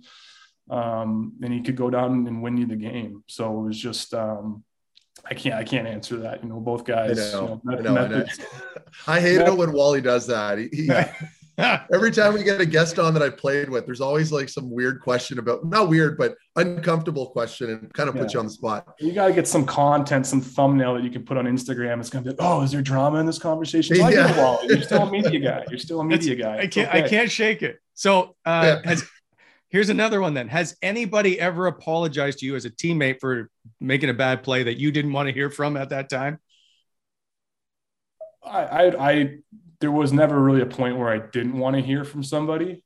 You know, like I, it takes a lot of courage for someone to be like, "Hey, that's on me." You know, mm-hmm. like I always, I always love that. Like, I, and I try to do that as much as I can. But as a goalie, it's not, it's not really. You don't want to be doing that too much because you know you, you don't want the team to think that you're worried about it type deal. But when anyone ever came up to me like, "Hey, that's on me. That's my fault," it's just like, all right, you know, yeah, we know we're working together here. You know, like you, are yeah. gonna make a mistake, and hopefully I'll be there. But I'm gonna make a mistake, and I know you're gonna be there because that's what hockey is: is a game of mistakes. So there was never anyone, unless some guys like on the penalty kill with a minute left, taking three empty net shots and icing it every single time.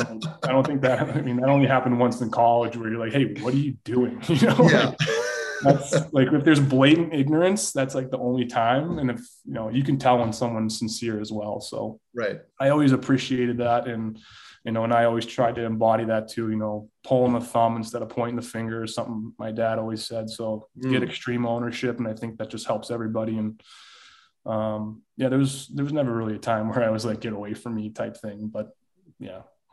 Uh when you so at the end of the well, the third season, or I guess at the start of the third season, uh, you were battling through injury, and then they put you on waivers and sent you to Belleville. Can you take me through that time, which is I, am going to assume a whole lot worse than the time they put you on waivers in Montreal. This this one did it sting? Well, yeah. I mean, it was way easier than the first time because the first time I could walk decently well, but um, you know, was, the body was a lot better. But kind of going in that season, I had a lot of restriction. I didn't really know what was going on, and you know, I played a, I played one game in Boston, and it was just like a a um, your body kind of knows when something's not right, and it's it's just really frustrating when like you you're always on the table. You're always asking questions like, Hey, what can I do? What's causing this? Cause like, I want to take ownership of it. I want to take care of it in the gym. Mm-hmm. I want to find people who can help fix it. And I never really got concrete answers, which makes it a lot more anxiety prone because you don't know what's causing the problem. It's like, it's like, oh, you tore your ACL. Here's the protocol. Here's the best surgeon. You know, here's the rehab. Here's your timetable that kind of takes like a lot of it out of your head. But when you have sort of like a cartilage systemic alignment issue, it's kind of like you're you're kind of helpless with it, and um, that's that's not a great feeling because you, you don't really have ownership over your health. Um, and so when we were going into Arizona in that game, I was kind of talking to the staff beforehand, and I was just like, "Hey, I, I got to get through this game." and then after that, I got to go see a specialist, get a shot, get something because you know I'm not helping myself. I feel like I can't really help the team, and it's not fair for me to go out there if I'm not my absolute best. Mm-hmm. And you know, I didn't even make it through halfway through the game, so um, I letting that one goal there, and I I went to push, and you know, my legs don't rotate very well. Pad went flat, puck went in, and um, that was my that was the last goal I let in the NHL, and you know, kind of went off the ice and just kind of sat in the runway for a little bit and just been like, you know, what what is going on? What do I have to do? And you could kind of like as a player, you can kind of tell like you know something's coming down, something's coming down from uh from up top. So that was a rough night. It's not. It's especially when you like you like you just want to you just want to take action on something. It's like what like what can I do? Like like what is it? Like like please like they kept on telling me it was osteoarthritis which is kind of a, a, blanket term for a lot of injuries and if you play hockey after 25 you're going to have osteoarthritis absolutely like, you know like um, so that that didn't really um, resonate with me that that justification of it so I got put on. I saw I was coming out to the bus, and you know Pierre Groulx and uh, Pierre Dorion were waiting for me before I got in the bus, and they told me, uh, you know, you're going on waivers. Um, go down to Belleville, get your game right. And I was like, okay, well, before I do that, I'd like to, you know, at least take some action towards, you know, what's what's going on with my body. And um, I got a cortisone shot in in the joint, which um, I didn't. I, I I've never really not heard of, but I, like I knew it was for like tendons and ligaments and stuff like that. I wasn't sure if it was good for joint health or, or anything like that. But I was like, okay, that's a short fix. You know, three or four days, go on the Belleville, get back on the horse, and um, got that shot. Didn't really feel much better. Went down that game. I, we beat the Marlies seven six, and it was just kind of more of the same. Like, can't really push. My body doesn't want to put weight on it. Um, and after that, I was like, okay, I have a more underlying issue and I got to get this addressed if I'm going to be going forward. So um, it never really got better after that cortisone shot. It kind of actually got a lot worse. It's it's funny you bring that up about the injuries. I can I, first of all, we already talked about the my knee there, and we can I can relate with you. And the cortisone, same thing, never did anything for me. But it's interesting with the dynamic with the trainers sometimes, depending on what the injury is you just want to know what it is. You want some transparency. And you mentioned something that I can relate to where you're like, if I go out there and play, I'm not going to be very effective. Like you can bring up a minor league player who can actually move yeah. and he'll be better than me. And I can, I can't tell you how many times where I've had some, like either was either my back or my knee where I'm like, guys, I know you want me to play, but I'm telling you that I'm not going to be any good out there. And it's like, it's like uh, like that old school train of thought at the, at the, National Hockey League level and a lot of pro sports. Eh? Like they just they can't get around that. They can't wrap their mind around the fact that maybe you're not going to be as good as the other guy tonight, but they still force you to play. And I, for the life of me, I can't understand that. And I'm not trying to throw anybody in particular under the bus. Yeah. Most uh, training staffs are very good, but every time, every once in a while, you get a random injury, a condo. It's like you know what you're able to do out there, and for whatever reason, verbalizing it to them isn't enough yeah, it was like, you know, I, I, got all the imaging done and, you know, and they just kept telling me, you know, and like I said, like same thing you said, Matt, I'm not trying to rock the boat or anything. Like that. no, no, no, no, That's what, anything. like, I'm trying to do that here. Yeah. I love, I love everybody in Ottawa. I, I, I genuinely think they did their best with it. Um, but you know, sometimes they'll tell you like, oh, it's, it's our osteoarthritis, but in the back room, they're like, oh, you know, like something, something else is going on here. like, like they want to yeah. put this guy out to pasture here pretty soon, but, um, yeah but because uh, it is, you know, it, it's it's a meat and potatoes type thing too. It's just like you know, this is everyone's livelihood from the GM down to the the, the guy who's running the sticks. You know, everyone yeah. has to you know put their best foot forward and, and put the people and do their job to the, the best of their ability. So, um, and to your point too, Meth, I think it, I, after seeing like what Carey Price went through this year and, you know, a couple other guys that I saw during my career, like I think it takes more courage not to play than it does to play. 100%, man. 100%. Yeah. I, I, I truly think that because like whether it's a mental issue or, something bothering you. It's just like we just been indoctrinated to go out there and, and, and gut through it, which is something I admire about hockey players. Yep. Know, they're willing to do that, but it's like, it kind of makes me sad sometimes too. Cause like, like you're watching the game and we were talking about this earlier. It's like, who knows what's going on in this guy's personal life? Yeah. You know, who knows what's going on in his brain? And then, doesn't have a great night and gets carved up. But you know, that's that's professional sports. You know, you're out there, you're an entertainer, and you get paid a lot, and you know that mm-hmm. comes with you know baggage too. Yeah. Uh, you tried, as I brought up at the beginning, to go to Tampa, and then eventually uh, Charlotte and Orlando, where you were trying to come back. And I think Charlotte was your last game. Uh, yeah. How tough was it for you to walk away? Um, as I look at it now, I was just like really in denial, and it was just like about like my future in hockey and things like that. It was just um, my recipe before that was like, hey, like just work through it; it'll get better. You know, like you're you're like one crack away from from feeling good again. That's what kind of solved my issues before, and um, you know, I I I really forgot what like feeling good felt like so when I went down there, it was like I, I, couldn't really do anything in Orlando. And then like an opportunity came up in Charlotte, and I was like, yeah, I'll go. And and it was just it was deep down in my heart of hearts. I was like, how how the hell are you gonna play? You know, like you couldn't get your sock on. Like what are you like, what are you doing? And I remember I was going off the, it was the second period. I was going on a delayed penalty to the bench, and the defenseman turned around and passed it back to like the trailer or whatever, and the breakout, and it just went straight into the net. And I was like, all right, if that's if that's not a sign, I don't know what is. And I and I kind of went to the trainer. I go, hey, I'm really sorry. I really appreciate you guys bringing me in here, but I am a detriment to the team out there, and um, I, I, can't go anymore. I'm going to finish the game, but you guys, you know, they, they, were playing a game like in two days. I'm like, you guys should get on the phones and get somebody in here because I, I can't do this. So that was the last one. That was in Lehigh Valley, but it was at that point, it was kind of beyond evident that I had a more serious issue going on. Uh, did it take a while for you to come to grips with that afterwards before you, uh, uh you this year joined the Northeastern coaching staff as a goaltending coach? Yeah, in my head, like I was just kind of more upset that like I couldn't finish the season. I was like, you got you got to stop. And like in my head, I wasn't like, you're not done. You know, you're not done. Just like take some time or whatever. Like, you know, I was like training throughout this whole injury time. And I was like, maybe if you took like three months off, it'll get better and then you can keep going. And when I left, it was like March 10th. And when I I left I left Tampa's organization, I went home. I told them like I like I can't play for you guys. They're like, that's fine, just go home. And I was like, okay.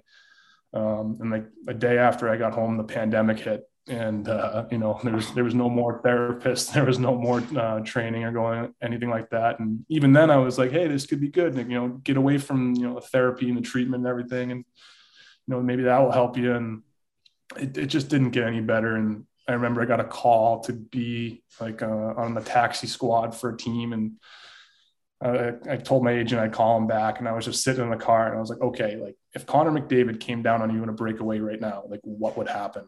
And I was just like, I'd probably just fall straight on my face and not be able to get up. So I think that kind of answers your question if you can be a taxi squad goalie. So I, I called him back. I'm like, this isn't in the cards, man. Like, tell him I appreciate it, but um, you know, you gotta you gotta kind of be realistic with it. So well, to uh, your point there, many, many healthy players feel that way. So don't worry, don't feel bad.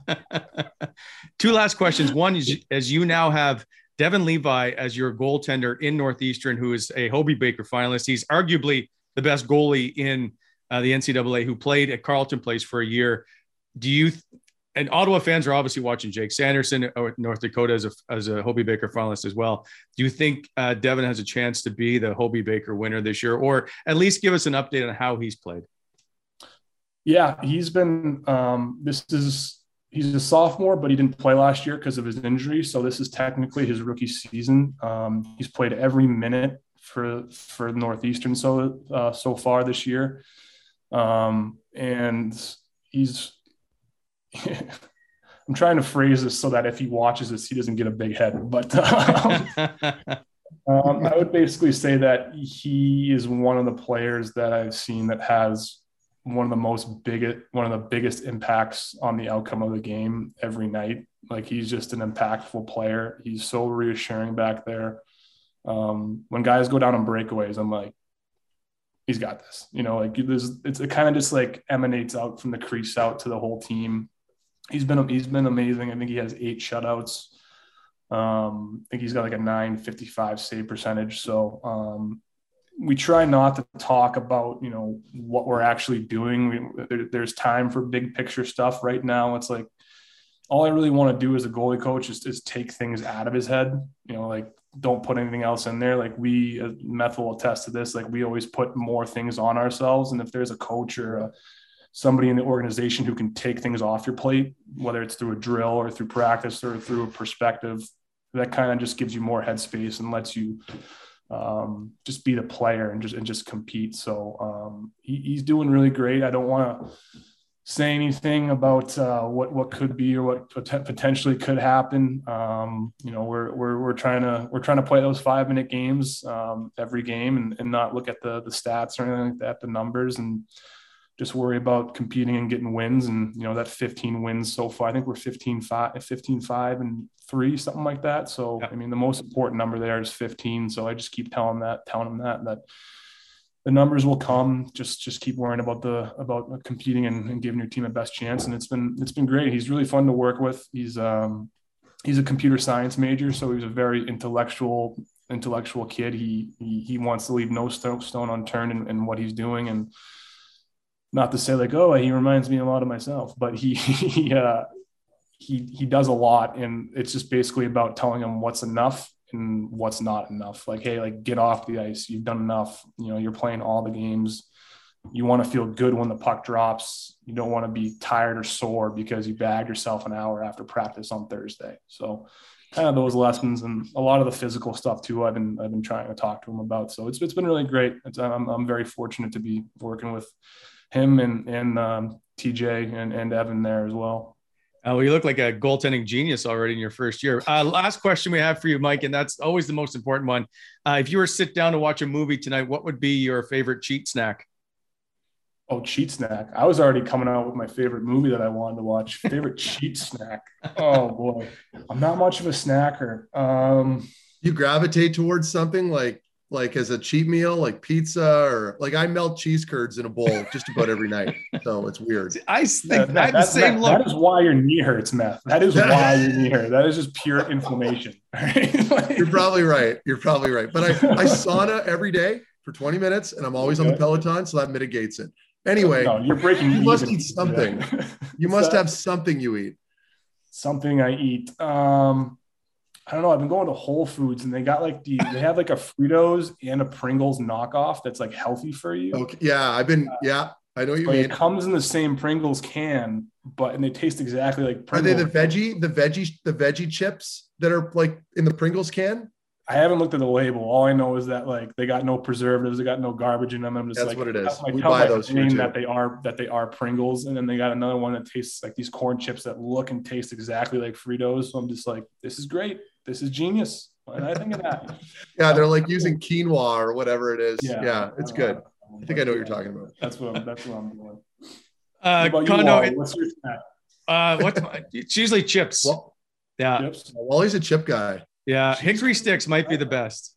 What is a cheese curd? That's a big Canadian thing. Is it just like a like? Have you not had poutine? Hey, whoa, whoa, whoa, whoa, whoa. Condo, like, condo. Not... I lived in I lived in Texas for two years, just about as okay. far south as you can get from Canada, and they had cheese curds. Okay, so don't act like it's a Canadian thing. It's a different country, Texas, but I, I, don't know what like, like I don't want anything that's been curded or, or, curdled. I feel like curd is too close close to curdled. I don't know. Cheese not I don't think I don't think there's a correlation. I think they're just like bits and ends of like cheese, like from the factory that they have like, and they have a different texture. They're like a little squeakier. And you put have you never had oil in there? I mix it up with some oil and I, I and then I'm, I'm, constipated for four days. And you just eat the cheese. Do you like do you put like chips in it or like you just or do you just I no I eat it. No, I just no I don't go carbs, just fats, just cheese and oil and I one time it. Oh. Meth. That, I, I want to check in with you in a week. You cut those curds out, and you're going to be running marathons. Like I mark take a my words. strong probiotic. Okay. Okay, Very Well, you're strong gonna, you're gonna need it. You're gonna need it. Yeah, exactly. I hear I- you. All right. Enough about my. uh Well, you My brought, so you went down this. I just uh condo. Have you never had a poutine? I had poutine once when I was 13 when we went up to Montreal to play a Okay. game, and I'm not a so gravy you've had guy. cheese curds.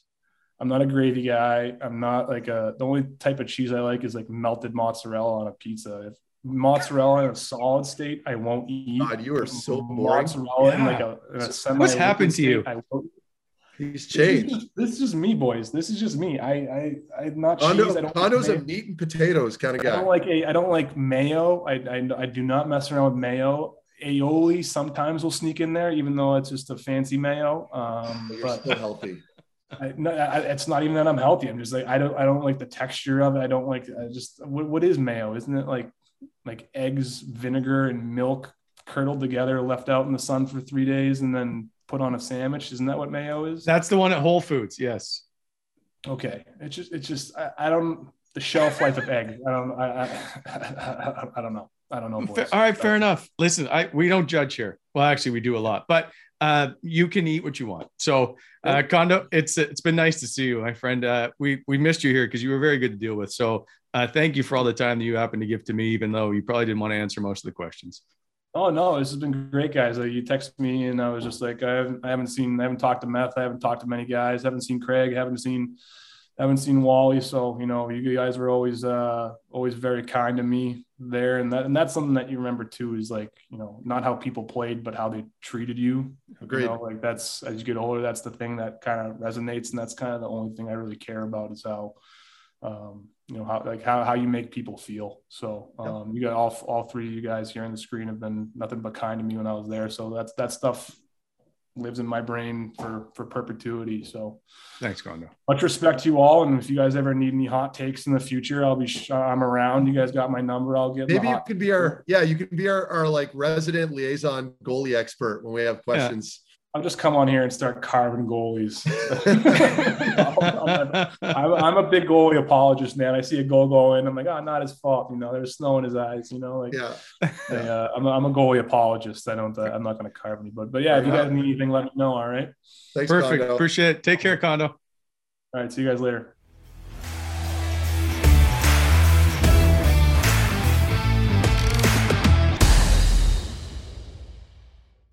All right, welcome back to the Wally and Methot Show. Once again, thank you to Mike Condon for stopping by for a quick chat. Always nice to see him. Uh, welcome to the show, Craig. As always, um, guys.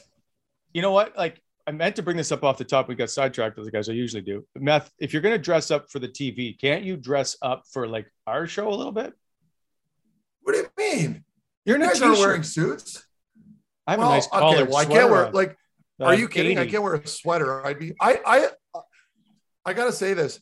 I I am notoriously um what it- sorry, let me rephrase that. When it comes to the winter, I never wear sweaters. I can't, Wally, because I just sweat. I'm always sweating. Even when I'm going outside, I throw the jacket on, I got a t-shirt on. So I'm not ever, you're never gonna see me in a sweater ever. We got to see some stubble though on, on TV Yeah. the other day. I like that. You, you are you guys No, it was good. here? No, it was good. We were, we were joking about No, how it I'm in like favor. babe- yeah, I know Brent Brent's a big fan of that. But yeah, and we noticed it the other day because because usually you go like baby face to there and then you come back and somehow it's regrown the next day and so no, Yeah. it's good. Okay, so now, I'll keep it, I'll keep it for tonight. all right. Do you, and by the way, do you have a good suit picked out? No. People want to know I if don't your know what I'm wife gonna wear. out. I might wear suits. something very. I might wear some baby blue linen looking suit tonight. We'll see. It depends. I just, you know, I don't want to go too overboard here. I don't want to turn Slayer into- t-shirt or something. Yeah, TSN. yeah. We'll see. Uh, finally, is there any chance that you're shaving for the next week since you're going on vacation? uh, I don't like getting. I don't like it getting too long. I might trim it, but um, I know my wife likes not have. I don't think she likes the baby face. I typically don't get a lot of good responses from it, so I'm going to keep a little bit of hair. Uh, are you excited for your trip? I am excited. Yeah, we're going to Cabo for a week. Um, uh, just looking to get away, man. Yeah. Well, we we planned we planned the vacation assuming that the the NHL Olympics were going to work out. This was Yeah. months back, Yeah. And obviously that didn't work out. So now I'm missing a couple games this upcoming week and I'm missing the show. And uh, it turned out to be a big fiasco. It's a pretty good fiasco, though. I, I know. I'm Could- not could be complaining. worse. Yeah, I'm not looking forward to sitting on a plane with the mask on for five hours, breathing that. But other than that, I'll have to suck it up and get through it. Are you, you got any plans for when you're in, in Cabo? Anything on the docket you're looking forward to, or is it just like poolside for the most part? No, we're going with another couple. Um, um, one of my agents, actually, Rob Hooper. Uh, he's he represents a couple guys that we know. So uh, we've been very close since I was like 17. Like he's always been my guy, and um, so we're gonna go together. And I don't know, we might do some fishing. I've never done any deep sea fishing, so maybe I'll be do that. Yeah, yeah. Uh, just a reminder: the Monday that you're there is Valentine's Day. I I know you don't put this in your calendar, so just I'm trying to help you out. What a what an absolutely what an absolute joke of a holiday. Do you know how expensive this is going to be for you? It's just just a joke. I I think it's such a silly day. Anyway, I, I mean, we don't do it. I told my I'm like, you're not getting anything for Valentine's Day. like you what never- is like, that? What what is that? I don't You need to spend an extra 80 bucks on you to get you cards and chocolates on Valentine's Day when I can And buy it the next does anybody really does anybody give a shit about cards like do you guys care like i i'm No. different maybe When i get a card i'm like thanks Well, now, yeah, Like, I I used to make them. I used to make them all the time. And so, like, I'm aren't you lo- special two hours of trying to move the heart around. Oh, yeah. you're No. such you're such a nerd you know that Did you make them on the computer, or did you like Yeah. craft them? No, Computer? no, Okay. no. Yeah, Not on the like a computer. crafting man. And then you got to like figure get out it if you Yeah, if you print sorry. on one side to flip it over to the other side so it comes out the same way and not the other way because I would always forget. yeah And so then it would be upside down, it'd be a nightmare. It'd have 25 well i get the kids like it's it's cute eh like when your kids can make you a card or something Oh, like, yeah. that's Yeah. fine i get it Sure. but like Yeah. adults exchanging valentine stuff it's just No. it's a farce That ends in high school. i agree I can't. You guys? craig did do you craig can Yeah. you give me a hell yeah do you agree with us With what Valentine's Day? Well, here's yeah, the thing: come my, on, we're my- trying to drag you down with us my Yeah. wife's birthday is the day after Valentine's Day, Oh. so we just kind of Oh. lump it all together, boys. Okay, that's good. Okay, yeah, never mind. no, yeah, no. if you were to do both, I'd be No, like, I'd want to slap you across the screen. No, and we've been You together so long, we have like built-in traditions that are like cheap. Like this, this is gonna sound bad, but on uh, for Valentine's Day, we go to Subway. that sounds bad, but we've been legit doing that since we were like Oh, 17. I'm good with that. right? That's so your it's like thing, yeah. kind of a joke or whatever. And Sure. financially, it works out that I can crush a big bready sandwich once a year. So Good. Good. So, Yeah, Meth, good. then do you and Ellie have any kind of weird little traditions? Mm, not really. I mean, I, I maybe we do that I'm unaware of, but I can't think of anything that kind of strikes me right now off the top of my head. Okay. What kind of don't know yard if- equipment are you getting uh, Lisa this year? She could uh, probably a leaf blower. She probably use I was a gonna leaf say just add it to the add it to the mix there. Here's a shovel. Here's a leaf blower. Yeah. You know, New- I got her a equipment. whippersnipper, like battery operated, because she didn't like the gas one I had. She couldn't start it, so Oh I had to my get her a battery one. You're so unbelievable. That's You are unbelievable. Uh, all right. Oh, by the way, uh, Monday show we've replaced you, Meth. Uh, Bobby Ryan and Ian Mendes are coming in to uh, get rid Very of you. nice. Yeah, It takes so two be- people to replace you. That's how crucial you are. I'm looking forward to not being on the show Monday. Oh, I'm calling you. Matt, You're, we're gonna get. Dude, I hope Ellie doesn't watch. Well, she doesn't watch the show, so that she, when you leave for five minutes, you can join the show. It's at one I'll be o'clock like, hey, I'll be- Eastern. yeah, we'll be by the pool. I'll be like, hey, I got to go to the bathroom. Hang on, I'll Yeah. be right back. yeah. Bad, bad sushi at lunch.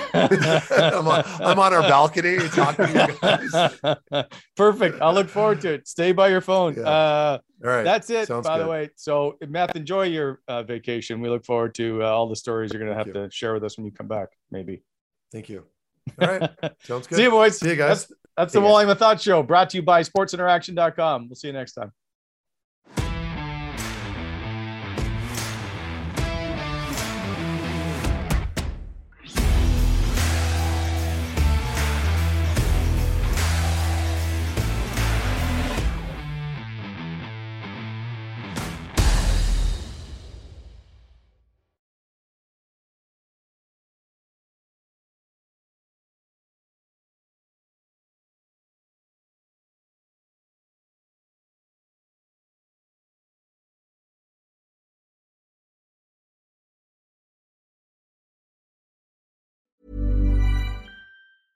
Mom deserves the best, and there's no better place to shop for Mother's Day than Whole Foods Market. They're your destination for unbeatable savings, from premium gifts to show-stopping flowers and irresistible desserts. Start by saving 33% with Prime on all body care and candles. Then get a 15-stem bunch of tulips for just $9.99 each with Prime. Round out Mom's menu with festive rosé, irresistible berry chantilly cake, and more special treats. Come celebrate Mother's Day at Whole Foods Market.